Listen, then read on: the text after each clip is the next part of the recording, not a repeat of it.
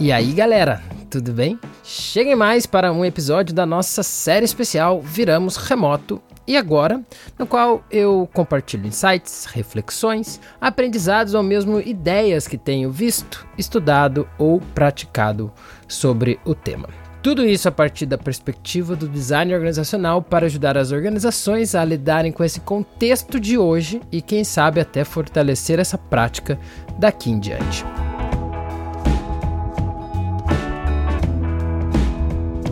Eis que chegamos no assunto que gosto de chamar de a página dois do trabalho remoto.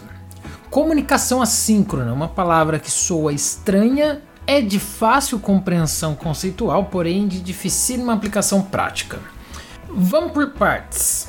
Vamos dividir aqui a comunicação em dois formatos, síncrona e assíncrona. Na síncrona, temos uma comunicação de duas ou mais pessoas acontecendo em tempo real, como uma conversa. Eu falo, a outra pessoa responde o que eu falei e daí eu continuo e por aí vai. É quase como um jogo de ping-pong no qual temos que estar completamente presentes para conseguir reagir à jogada do oponente. Por outro lado, a assíncrona é aquela que um lado se comunica e o outro responde quando for necessário ou conivente.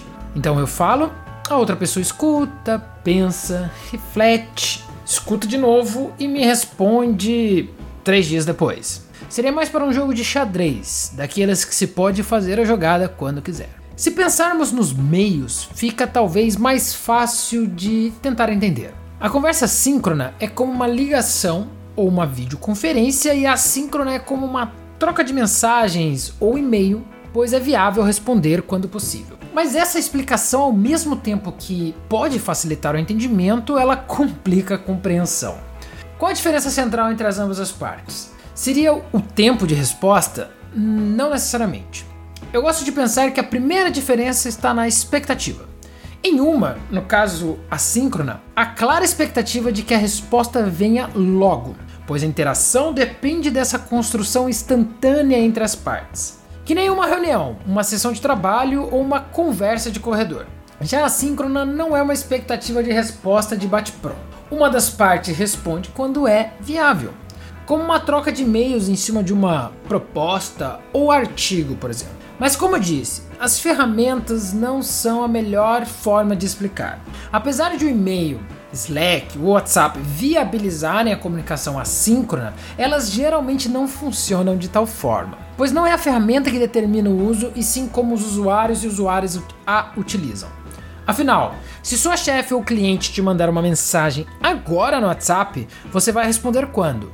Agora neste exato momento ou daqui dois dias? O que muitas das vezes rola é um falso assíncrono. Apesar de uma das partes poder responder quando for mais conivente, há uma expectativa implícita pela resposta rápida. Mas essa explicação também é deficitária, porque não é só sobre quando se pode responder, mas também sobre a profundidade ou então a riqueza da troca.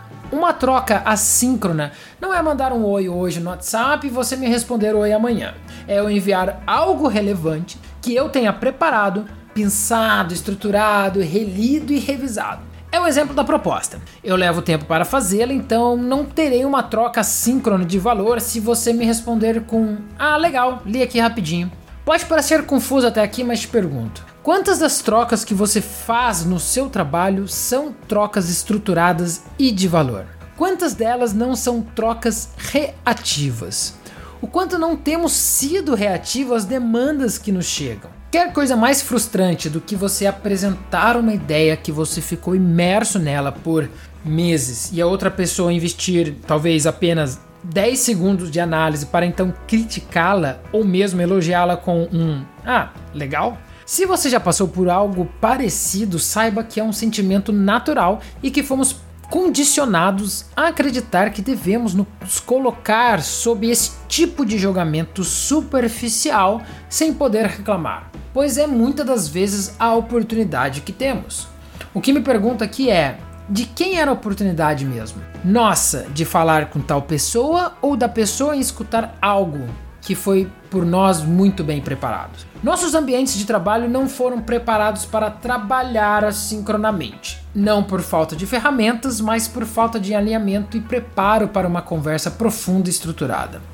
Nossas trocas sempre tendem a ser superficiais, pois tudo é para ontem e sempre estamos atrasados. Então, para que pensar e refletir se isso custa um bom tempo? Nossa, Bruno, espera, fiquei perdido. O que isso tem a ver com comunicação síncrona e assíncrona? O primeiro passo para tornar nossas interações mais assíncronas geralmente é mudar o meio. Ao invés de uma reunião de status, pedimos que as pessoas mandem no Slack como está o trabalho.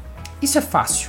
Difícil é lidar assincronamente com as questões mais complicadas ou complexas, principalmente quando nossa ansiedade, a nossa pseudo-noção de que sabemos de todas as coisas entram em cena. Contribuição não é sinônimo de participação.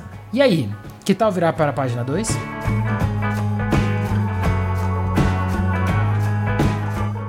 Com essa fechamos nossa série especial Viramos Remoto e Agora, na qual tive uma imensa satisfação em produzir. Algumas mudanças virão por aí, então fiquem atentos, logo logo pinta algo novo aqui no podcast. Um grande abraço, até a próxima, valeu!